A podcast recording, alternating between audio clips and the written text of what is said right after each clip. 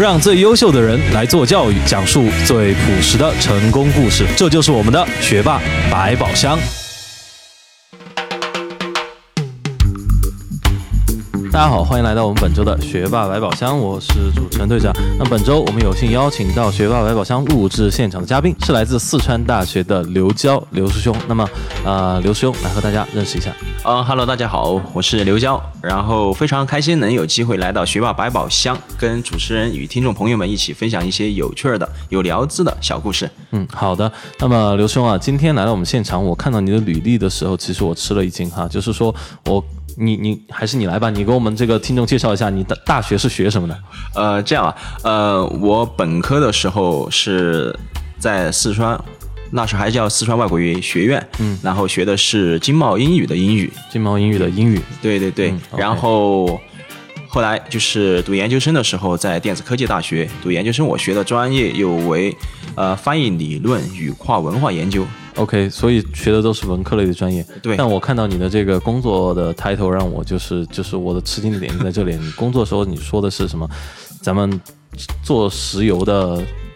钻井工程师是吧？对对对，就是初入职场的时候是在中石油的川庆钻探工程有限公司做的是钻井一线的。就是技术员，也是个钻井工程师。OK，所以你钻井是用什么说靠说话钻井的呢？啊，这个没有，这个也要干，也要干活的。对，那这个能不能给我解释一下？就是说我见过跨专业的这个去找工作的，但是学英语。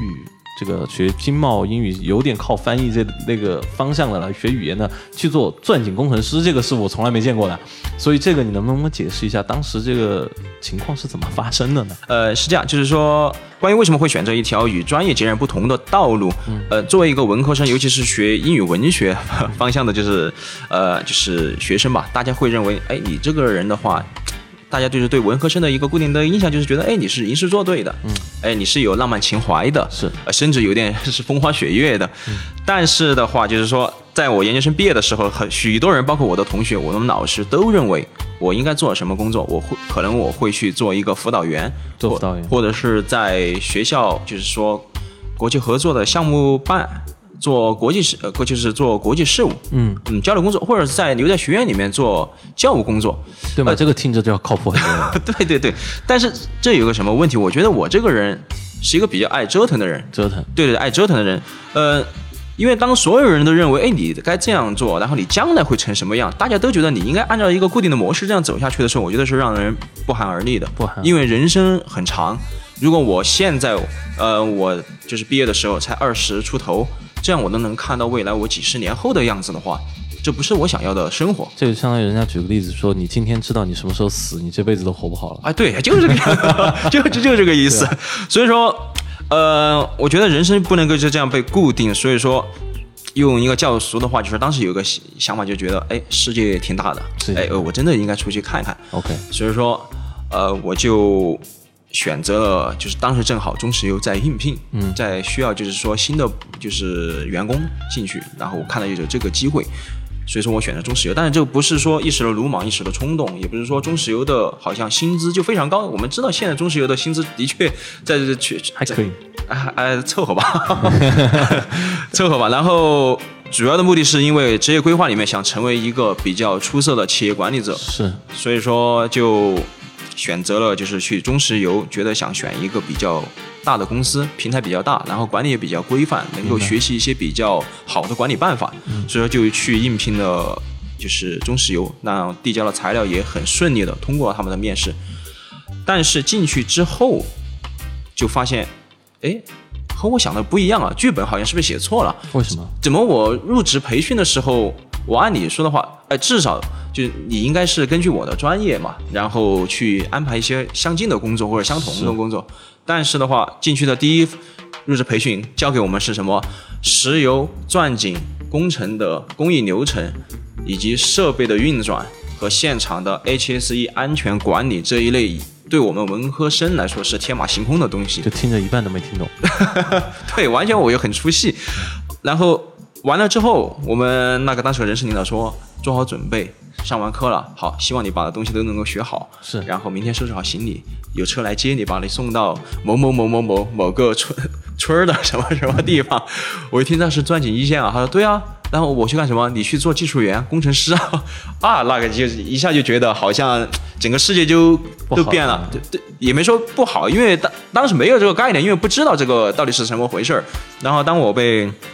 送到现场的时候，我突然发现。这个跟我就是颠覆了我的整个认识，因为以前你说在学校里面，或者是在其他行业，就是做英语的，至少你说是在办公室嘛，办公室，对，就是办公室。但是在那儿是什么回事？到处都是泥泞的道路，对然后就是机器的轰鸣声，对然后就是工人师傅忙忙碌碌的啊，我一下就把整个人就觉得挺不好的了。就是那个那句话叫什么？爱就像晴空万里，蓝天白云，突然暴风雨，是吧？就这句对，完全被就是整个人就累觉不安。觉得垮掉了，垮掉了。但是后来其实为什么他们会这样安排的原因是在于，因为我们的公司是属于就是中石油一个板块，就是钻井工程这个板块，而钻井工程是属于整个石油行业当中的上游板块，啊，所以所以它的技术性是非常高。是然后因此的话，就是说对于任何入职的新人，你必须要去现场了解，就是钻井的这个工艺流程。哦，所以他是这样一个想法。我以为说他们当时把你专业搞错了，然后说，哎，小伙 是不是学那个什么自动化的？是不是学那个什么钻井工程的？这 我们说那个石油工程的，对吧？然后就直接去扔到一线去，其实还不是这样，还就是让你去了解生活的、体验生活的，是吧？他也不是说是让你体验生活，其实同时被派下去的有许许许多多都是主体专业的，就是学钻井工程、或者石油储运的，就再差一点就是学什么石油成本分析的这一种都还好一点。但是的话，我因为我是为数不多的几个就是非主体专业的，对就其他专业的，但他觉得还是必须要送过去，但是并没有就是说。太指望你能够像其他非主体专业的呃呃其他主体专业的同学一样，就是毕业生一样能够做出成绩，对能够顶岗，嗯，他就是让你去熟悉而已。嗯他那边有，因为本来钻井队就有那个工程师，就是说已经就是转正的工程师，他们然后我们只是跟着去学一下 OK 所以说就把我派了过去。就刚才我所说的，就是说因为我们这个行，就是这个公司里面任何工作，就是刚才说的，不管你是写文字工作，还是做翻译工作。还是比如说你做人事工作，还有劳资工作，是这几类看是好像跟技术没什么关系。没太大关系，但是你必须要还是必须要建立在你对这个钻井的工程的，就是有一定基础的了解上。就像加入一个兄弟会有一个那个 initiation，有一个仪仪式式一样的，就得去石油里泡一圈，你才能说你是一个做石油的人，大概就是这种感觉。对你必须要有那个基础之后，你才能去做这些工作。至少你能上手的话，你就会得心应手一点。要不然你完全是张白纸的话，你也做不好。明白。那之后呢？这个其实大家对你的期望，你刚才也都说了，就是没有期望你做出什么成绩，但是你必须要去一下，对吧？那之后呢？我看你现在转成正职工程师了，这个能给我们讲一讲这段道路是怎么发、怎么走过来的吗？然后后来就发生什么事儿啊？就是因为我去做的时候就有两个难点，两个难第一个就是专业知识，，OK，这个刚才也说到，不是学这个的。然后突然让你你要去下发，你要去每天要去下达任务，然后去研究这个技术参数调整，然后因为井下的情况，是。对，然后每天还要去做各种技术资料之类的。是。这如果你就很麻烦，因为我没有这个专业的话，我就只有从头开始。是。因此的话，当时到了之后，首先一个，当然我就说是主动的，我就去拜码头嘛，代码头。因为钻井队他有一个队长，队长。就是他就是领导队、队长，然后还有一个副队长，两个副队长，一个管技术的，一个管设备的，然后还有一个就是正职的工程师，就刚才说的是就是转正的那个技术员，然后就拜码头跟他们学习嘛。当然对他们来说，他们也很出戏，就是说觉得本来应该是要派一个科班出身的来嗯帮助来协助队伍 来进行就是技术管理，结果没想打酱油的，也也不是打酱油。刚开始大家都很开心，在那儿迎接我的到来。晚上吃饭的时候，突然问到：“哎小，哥什么专业？呃，是呃哪个系的什么的？”我说：“我是电子科大外国语学院的。嗯，”他们说：“是不是？”他们一下就愣住了。他们说：“是不是送错人了？” 后来想了一下，哎，还是这样，那就行吧，那就你就先跟着了解一下吧。嗯。然后我们队长也也挺好玩的，他，但是我现在非常感谢他的那个就是下那个安排，就是让我像工人一样，从那个生产班一样，从每个工种一个一个开始学学着走。明白，这个就当当时的话，但是对我的心理冲击是比较大的。你觉得就是大家都认为，哎，你这个九八五二幺幺的一个大学你毕业的，就是觉得一个高材生怎么和工人一样对对对，开始工作了？因为很很真的是我们，我可以形容是非常的累，非常非常的那个苦吗？苦，也非常的脏，是真的真的石油现场。但是你必须，既然选择这个路的话，你必须走下去。当时也是我们那一批里面有很多人都辞职了，因为受不了这样的苦。因为夏天在重庆那个位置的话，大家也知道那个温度是非常高的。对，很多人的话就觉得这个待遇不是特别高。的确，现在石油行业的待遇不是特别高，然后工作又那么累，又长期又回不了家，因为我们那儿身处大山里面，是可能有几个月能够回去个一周什么的。女朋友见不着，啊，那是有没有女朋友？啊，那是有女朋友，见不着。他们女朋友见不着，他们有没有女朋友我不知。他他那个，然后就是很多人就辞职了，包括有许多非主体专业的是也也辞职了。你说我不抱怨那是假的，对我也肯定动摇了。我就说我我怎么会选择做这样的工作？我是不是脑子是有问题会这，样想？当时我我脑子抽了啊，对，我就觉得有问题，我就说可能要想过放弃一下，嗯就说因为心里有太大的落差了。是你说在一个繁华的都市，在成成都一个省会城市里面，怎么跑到大山里面，天天跟这些机器在一起？不仅仅要自己要靠脑力，而且更多的要靠体力，这个就是可能就觉得是暂时无法克服这个问题。是但后来其实慢慢下来想一下，你觉得你既然选择要走出象牙塔，要放弃那种可能别人觉得很舒适的环境，然后选择现在比较艰苦的环境，那你就要有所心理准备。如果你连现在这个环境你都处理不下来的话，别人能够干，为什么你不能干？是，那我就必须要做下去，车到做出车到山前必有路，对对对。船到桥头自然直嘛。就相当于说说点简单一点，就是当时其实想了一下，特别是身边有人离职的时候，其实当时肯定心理触动还是很大，要不我也跟着走了算了，肯定也有这样想过，对吧？然后其实后来就想到一句话，叫什么自己选的路，我我他妈跪着也要走完，对吧？就是这种就这种想法，对，觉得觉得人还是有时候要凭着一个拼劲儿，真的是要给坚持下去，说不定就峰回路转，一切都会变好。对，其实这一点我觉得对我们现在的同学可能会有一点冲击，就是什么冲击呢？因为就大家都说，特别是好大学出来的同学，我们说好大学在中国，我们讲九八五二幺幺嘛，对吧？都算是比较好的大学。那么在这些大学出来的同学都会向往一种说，就是人上人的生活。因为我本来就是觉得。都出来都觉得自己是天之骄子嘛，我出来我应该是被人抢着要，对吧？对然后我应该是坐在这个高端的五 A 级写字楼里面，然后这个天天吹着空调，穿着小西装，对吧？然后过着小资的生活。可能很多人期待是这样的，但是现实来说的话，也有可能是你的选择跟大家不一样。但是我相信在其他行业也有很多很多这类似的这样的情况会出现，就是现实并不像我们想象的这么美好。对对对，因为我是一四年九月份，九月份进的就是大山里面，大山啊，大山里面，啊。然后相当于是一六年五月的时候通过公司竞聘，当时得到第一名嘛，大竞聘综合考评第一名，我是深入了机关，可能加起来的话也差不多两年吧。就是因为当时我们是在重庆那边，然后把我派过去跟另外一个同级的我们一批的一批的，一个主体专业的一个朋友一起，相当于我帮助他辅助他。当时因为很很难出现一个钻井队有两个工程师同时在，是。他当然就是领导所看重的嘛，因为毕竟他也是科班出身的，是，就是转正答评答辩的时候也非常的好。嗯，但是就在我以为我会跟着他跟着他学的时候，突然一天他打个电话回来，当时他休假我没休假，然后他打电话回来说我不回来了，我说怎么回事啊？他说我辞职了，我做不下来。我以为他觉得就是说这个环境他不适应，嗯跟就是工人们在一起就是合作的可能也不是特别愉快，所以说就他辞职了，然后找到了另外一份工作，就是对他来说更适合的一份工作。明白。然后一下我就觉得啊，好像这个世界好像又垮掉了。突然我们领导就说：“那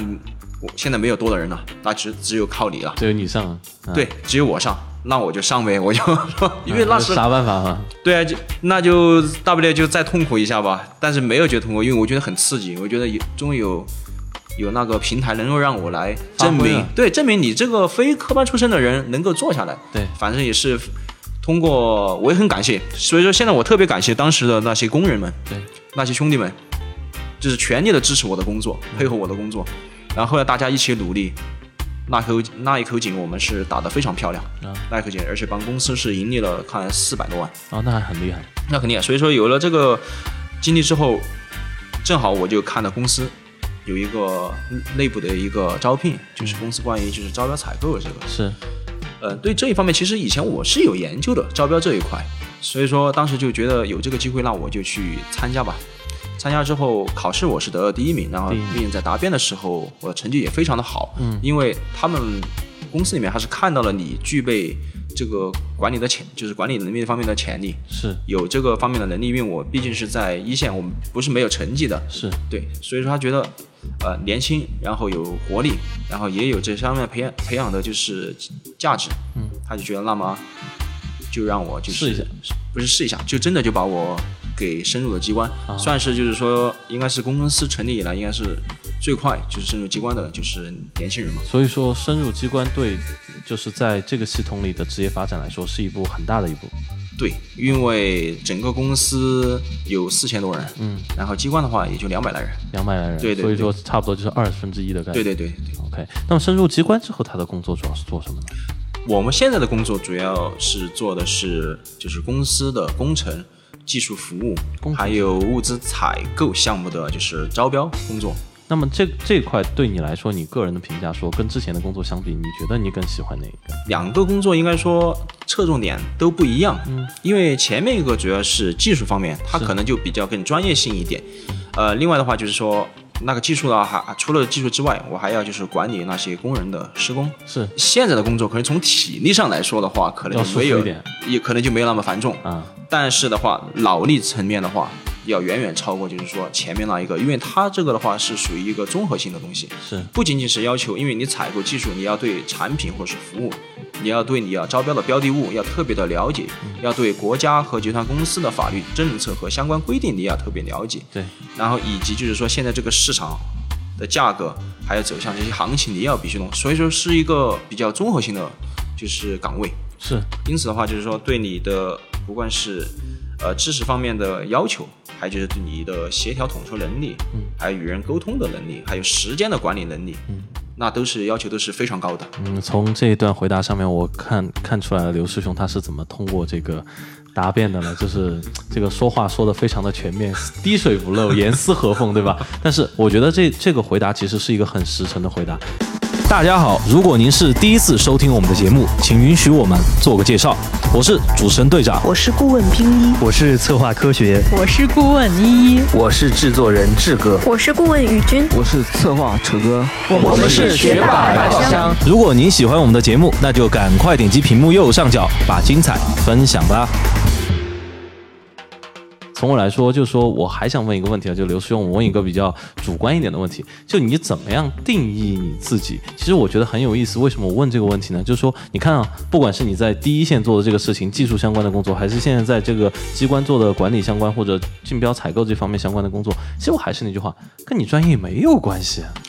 对吧？没有关系。那么我你做的都是你没有关系的事情，然后你反正通过某种自我的心理强化或者心理暗示，让自己撑过来了。但是我还是想问一句，就是你怎么样定义你自己？可能就是我们在面试的时候，很多这个 HR 会问的问题。你觉得你十年后会在哪儿？你五年后会在哪儿？或者说现在这份工作真的是你喜欢干的工作吗？或者说现在这份工作对你来说是你觉得呃生存所必须，还是就觉得你慢慢做着，哎，好像我就越来越喜欢它了这种感觉？很多人都也问过我，对，啊，你这个他说你不是很亏啊？他说你前面花了那么多时间，呃，本科四年，研究生三年，七年的时光里面，你全部学的都是英语，对吧那突然有朝一日，你突然干了这个技术工作，是那么你是不是觉得你前面的这七年都已经被浪费了？啊，不过那我肯定觉得这个答案就绝对是不是？肯定不是 impossible，绝对不可能，绝不可能，对吧？就是人生的这个剧本啊，真的不是你说你出生的时候就给你写好的写好的，对啊。所以说，如果把每一个人的经历，然后比喻成一段剧情呢，我觉得就是每一段的剧情都会影响到你下一段。嗯，因此的话，呃，不能因为我做了一份与专业关系不大的，因或者是完全不关系的工作，你就否定了我前面的所有的就是努力对和的岁月。呃，我我这样说吧，就是说我本科和研究生的经历，我觉得对我现在的这份工作是起到了很大的影响。怎么讲？首先，本科和研究生，我们通过就是系统的学习，其实它最主要的是不是说我能够学习到了就是说英语方面的或文学方面的知识，这这肯定是重要的方面。但关键是通过这些高校的培训的教育，使我获得了一个就是非常重要的能力，那就是快速学学习的能力。我能够很快的就是将一个自己没有学过的东西，我能够很快的掌握它的系统的知识。这就是你为什么可以转正成功成事的原因，也是怎么会应聘成功的一个主要原因。对对对，其中一个原因嘛，就是说能够学，就是通过学习能够掌握他的专业知识。对，那通过掌握这个专业知识之后，然后我能够快速的去适应这个工作内容，明白，就是一个适应能力，就是我说的，我能够尽快的去适应这个新的环境，是新的工作内容。然后适应之后，然后能够导致的是什么？就是能够推，能够影响到我的下一个，就是说能我很看重的一个能力，就是沟通能力。沟通能力。对我适应了这个环境，那我就能够与这个新环境里的就是这些人，我能够去沟通。是对，这是沟通能力。有了这三方面能力的话，我觉得就是能够保证我后来能够在石油行业里面能够立足的一个很大的一个原因嘛。理是由。，呃，我还是想问一个主观一点问题，就现在做这份工作啊，咱们就从这个这个这个自身的一个心理出发，讲句实话，是不是你兴趣所在的工作？要看阶段性。阶段性，对，如果是前两年来说，肯定不是我兴趣所嗯在。但是随着你干着干着出了成绩之后，然后你与他人相处之后，你会发现这种隔阂或者这种抵触，其实慢慢的是在降低的。对，这个其实我为什么要问这一个问题啊？就是刘兄，你刚才这个答案，我觉得其实是一个我们不说正确答案，一个非常启发性的答案。就是说，因为对我们来说，我们很多的听众，比如说同学，嗯，举个例子啊，还在初高中的，他读书，他可能有一个他不喜欢的科目，这个很正常嘛，对吧？大家不喜欢语文的，不喜欢数学的，不喜欢英语的，这个总有人在，那他都会有这样一个问题。那么甚至是我们的大学生，对吧？在就入了职之后，这个哎一入职就发现这个工作不是我喜欢的，坚持不到三个月辞职，这种人也有的，对吧？试用期可能都还没完就辞职不做了，这种人也有。但其实你刚才刘师兄给我们那个角度，其实我觉得我可以深挖一下嘛，就是说工作的成就感，对吧？你是怎么样建立起来的？因为很多人就说在中间这个过程他撑不过的，你在这个过程中遇到的困难，你是怎么样走过来的？我比较简单，嗯，因为我觉得我这个人也不是那种就是想法特别多，因为我觉得做事儿的话，应该说你要成功，你想有成绩感，首先就是把事儿给做好。把事儿做好。事儿做好，对我不是一个喜欢就是半途而废的人。嗯，既然我走上来之后，如果我不真的做点什么，出点成绩什么的，我没法就是说把这件事情给这样就半途而废，我就走了。就有点强迫症，哎，对你对 有点强迫症，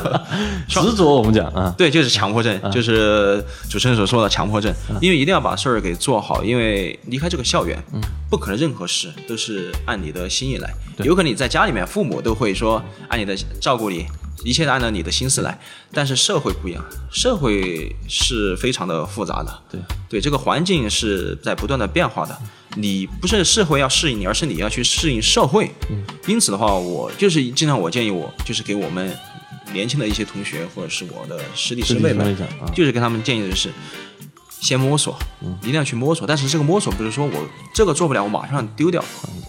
你其实可以再坚持一下。可能你这个坚持的话，就会导致你会发现，哎，这个情况不一样。其实我能够做下来，这很而且有意思。对，能够发挥我的价值。对对，而且刚才我说的，就像我这个现在的这个工作的话，还不一定说是跟我的专业完全就脱开关系了。对，因为后来就是通过这个在现场的工，就是这个工作，常常会有公司里面或者其他行业的人会来我们就是来参观拜访，兼就是考察嘛，嗯，然后他就了解到这有一个学英语专业的，当时我也是在实习的时候得到一个机会，当时帮呃一个工程师一个领导，嗯，他说你这个学英语的是吧？那我就正好公司现在就是要采购一批进口的钻钻头，就是一个工具嘛，是。那你们能帮我们翻译？嗯，那可以很厚的一很一叠材料，我说没问题，可以，因为我本来学这个专业的，但这个还是有点这个对对对有风险的承诺，对对对，因为你专业技术资料嘛，你不能把那个技术参数什么的乱乱翻译。对对对所以我是查了很多资料，然后也是请教了就是现场的一些人，就是技术干部，然后给我做了支撑的，但是我就把它翻译出来了，填补了我们公司就是关于采购进口钻头这一块缺乏，就是说中文材料的这个空白。然后后来就被他们知道了之后，然后又得到新的机会，能够参与到我们局里面，就是一个就是青年的一个学术交流啊活动。然后那一次就是我参加的是那个外语外语组的那个比赛，然后也就是获得获得非常好的一个名次。所以其实我刚才就很想问一个问题啊，就是说刚才其实这个呃刘叔你讲的这个故事，其实就是把事儿做好的一个案例。就是我其实很想问一下，在你的定义中，做好怎么样一个标准才叫把事儿做好呢？举个例子，就是说，呃，假如我在做工程师那那个阶段，嗯，他有一个就是工作的一个考核的标准，那我永远会在你的标准之上，永远在标准之上。对我永远就会在你的标准之上，嗯，为什么我有能力能够给你做好啊，啊？而且我觉得做好了之后会省很多事儿，而且而且爽啊！不是爽，也不是说爽，因为他这个工作的话，这个环节是环环相扣的。是其实如果你这这一个做好了的话，如果你在某一个，就比如说我们说的是你的工作，比如说我就举个例，分了 A B C D，对四个步骤。如果我在前面 A B C，如果我能够做到标准之上，那么 D，随之的我就会带着就是把标准一样的给提高，对，这个是互相紧密的联系在一起的。是如果其中一个我做不好，做的只是标准或者是标准之下，那会影响到我后面。对所以我觉得就是说，做任何事情永远都不要说我这个东西应付一下就可以，应付一下了事另外一个还有个呃，这个单独分享一下，作为一个文科生做的这个其实这个技术行业的工作，就理工科的这个东西，就是刚才哎对，刚才说那一句话很对，做的很爽对，很刺激，很过瘾对，我就想把那个事做好。对，而且我要做的比同专业的人更好更。更好。对，你们当时说是让我去辅佐他们，但我觉得这个我能够通过自己的努力来证明，其实非主体专业的能够在这儿立足。对，那么在这一点上面，就是说，呃，我觉得我们工作也聊了差不多哈，其实我们就来聊一个跟工作无关的，就是说，因为我看到就是这个刘总你在你的这个介绍里有写哈，你做了一个叫做一席私塾的这样一个社群，那么这个是为什么会想做这样一个社群呢？呃，这个就应该就结合到我考那个 MBA 的一个经历来考 MBA 的讲经历对啊，因为考 MBA 就是刚才所说的，虽然现在做的这个企业管理工作，还是是就是专业上跨度比较大，因为你工作年限没有机关人的就是年限那么久，经验没他们丰富，是。所以说，而且又没有相关的专业知识的储备，所以说你在做这些工作的时候，就会发现，哎，你没有这些老前辈，他们思考问题那么深深，看问题看得广和远，嗯，那我就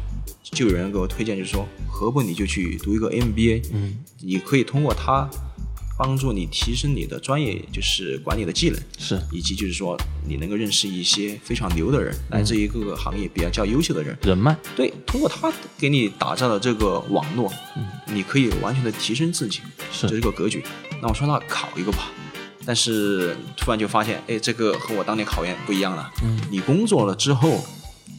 你每天拿来学习的时间很少，很少，而且这个节奏的话不连续，因为突然会中间会插出一些事情，你是比如出差啊对，其他的打断你的学习节奏。等你再拿起来的时候，前面看的已经忘记了，对我就是这样，就是五月份看的东西，然后六月份突然捡起来，哎，这个又忘了。还不如又只有重看，最后就只有十月份的时候，十一月份的时候开始来的话，就重新来做吧。考前突击啊，对对，考前突击，但但是的话，我们非常好的是，因为我后来发现，就是说对于成人这个备考考研这，我们当时是认识了一些比较有趣儿的考友啊，大家就相当于是抱团，嗯，抱团了之后，通过大家这个打一个信息的一个互通吧，我们搜集了就是全国最好的一些教学资源，嗯，然后并且通过自己的一个备考的分享，因为这里面的确学霸比较多，然后进行分享，就是通过可能一到两个月的这个突击的学习，考得非常好。我们那个群里面，像我都是考的比较一般，考的就是四川大学的 MBA，他们其他的就考了北大光华、汇丰和就是人大的 MBA。啊，后来我觉得这个经历的话，我觉得给我一个很大的一个触发，呃，一个启发，就是说，你看现在市面上的很多的培训机构，动辄都是几万的培训费，那为什么就是说，但是它的通过率还不是特别高的原因是在于，其实我觉得最主要的还是在于考生他本身的一个情况，毕竟在职的人。他脱离学校多年，他已经没有那种全日制学习的那种能力，是。对他时间很很很少，嗯，所以说他需要什么？他需要的就是说有人能够帮助自自己来尽快的掌握这个考试的套路，就是我们说节奏对考试的套路，用有限的时间，然后有限的资源来发挥最大的效率。对对对对，所以我说年初的时候，当我拿到就是知道自己就是考上川大 MBA 之后，正好我们另外一个同伴，现在我们同学跟我说了这个事儿，他提出了这个事儿，我说哎那可以搞。本来也是一个爱折腾的人，我说何不就把这个事儿给做起来？做成个社群，对，做成一个社群，然后我们就是说是利用我们自己的一些摸爬滚打的经验，嗯，我们来帮助那些就是说那些在职的一些朋友，来帮助他们来进行复习，帮到他们一起备考。现在的话还是比较不错，目前学员也有差不多将近八十人了。八十人的对，八十人，各各行各业都有。收钱吗？呃，要提要收取一定的费用，会费费，对，会费肯定要收取，因为我们还要组织讲座就是讲座、线下的分享活动啊，这些都是有相相对的投入，但是都是很靠谱、很合理的费用很合理的费用。啊。啊，对对，所以现在的话，评价也比较好，也取得比较好的成绩，这些学员，而且大家也是搭建了一个不仅是能够提升你的学习能力，也是提高你的职场能力，一个信商业的信息的分享，还有交友的一个平台。我觉得做的是非常有意义，我很喜欢这个东西。啊，我你看我这个就这个这个，我现在想评价一句哈，你看这个刘叔，你谈这个咱们现在正在做的这个石油系统的工作的时候，和谈这个一席私塾的时候，这个眼睛里的光芒都是不一样的。坦白的讲，坦白的讲，肯定要更喜欢一点。毕竟和自己的初衷和自己的专业其实就比较符合了。对对，以前我也是在做培训的，最早的时候。哦，最早做培训，对，是做培训，我还有自己的支教团队，我还有一个，哦所以说也能够做这个事儿的话，心里其实蛮高兴的，感觉好像多年的一个心愿能够好像挺实能得以实现。对。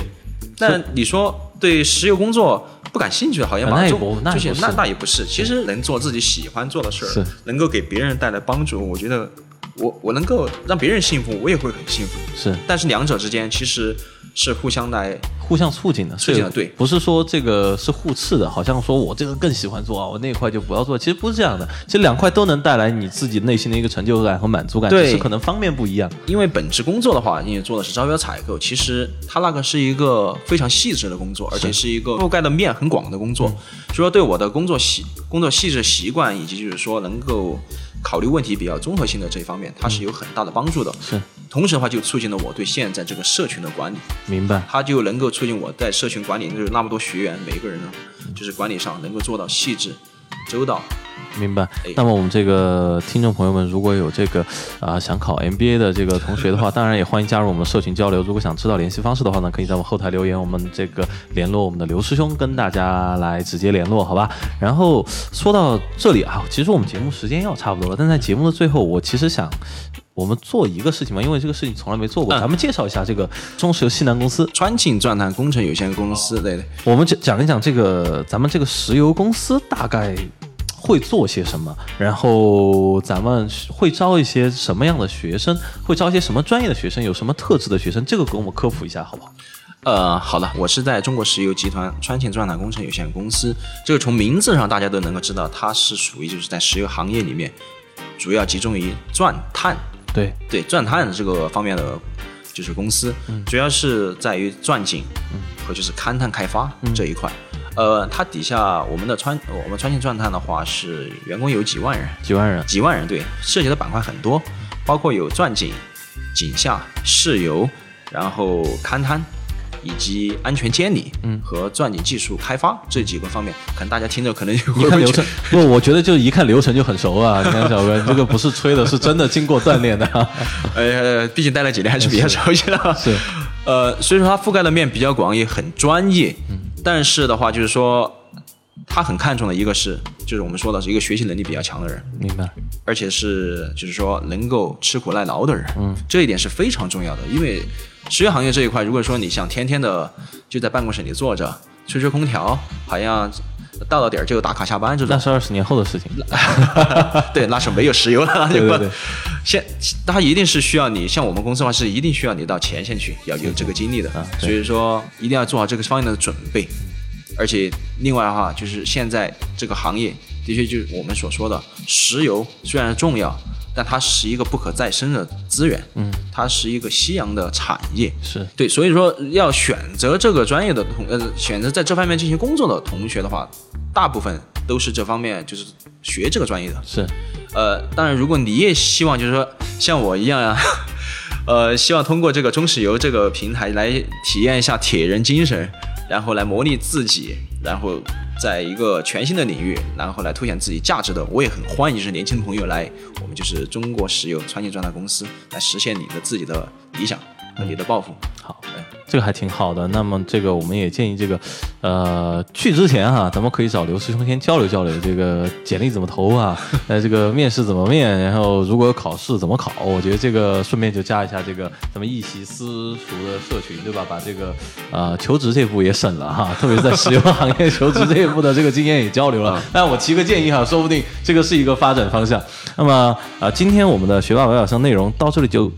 快要结束了，就还差一丢丢，就在我们节目的最后啊这个刘兄，你还有什么话想跟我们的听众讲的吗？就在分享一个，我今年我看到我的导师，电子科技大学外国学院冯就是冯文坤教授，在毕业生典礼上说的一句话，我想送给大家，就是在你的就是工作或者是生活当中，一定要做一个有情怀的人。有情怀，呃，从三点来做。第一个，做一个快乐的人，你们一定要学会，就是我们的朋友们，放下你们的消极的情绪，要用平常心来看待和接受你所处的环境是的。和人。然后第二个，你一定要做一个真实的人，是。呃，永远不要说我说的很好听，我们一定要做到言必行，行必果，要用实际的行动来证明你自己的这想法，是。来实现你自己的抱负。然后最后一个就是做一个有趣的人，嗯，呃，因为情怀的话都是细节上的沉淀，呃，而善于从细节当中来捕捉就是情怀的人都是有趣的人，所以说我们一定要从生活当中发现一些有趣的地方，然后发现一点属于自己的一些小情怀，比如说一首歌，或者看到一个比较有趣的事儿。都会能够发展成我们自己的一个小情怀，让自己的生活更加有趣一点，减少自己的压力，是做一个有情怀的人，嗯来认真的对待每一天的生活和工作。是。那么谢谢这个刘师兄给我们听众的精彩分享。相信今天我们这个不管是理工理工科的同学还是文科的同学，都已经学习到了至少一点什么呢？就是石油这个行业，咱学啥的都可以去做。好，这就是我们本期学霸百宝箱的全部内容，感谢大家的捧场。我们下周星期四晚十点，学霸百宝箱不见不散，再见，刘兄。各位听众朋友，再见。好，谢谢。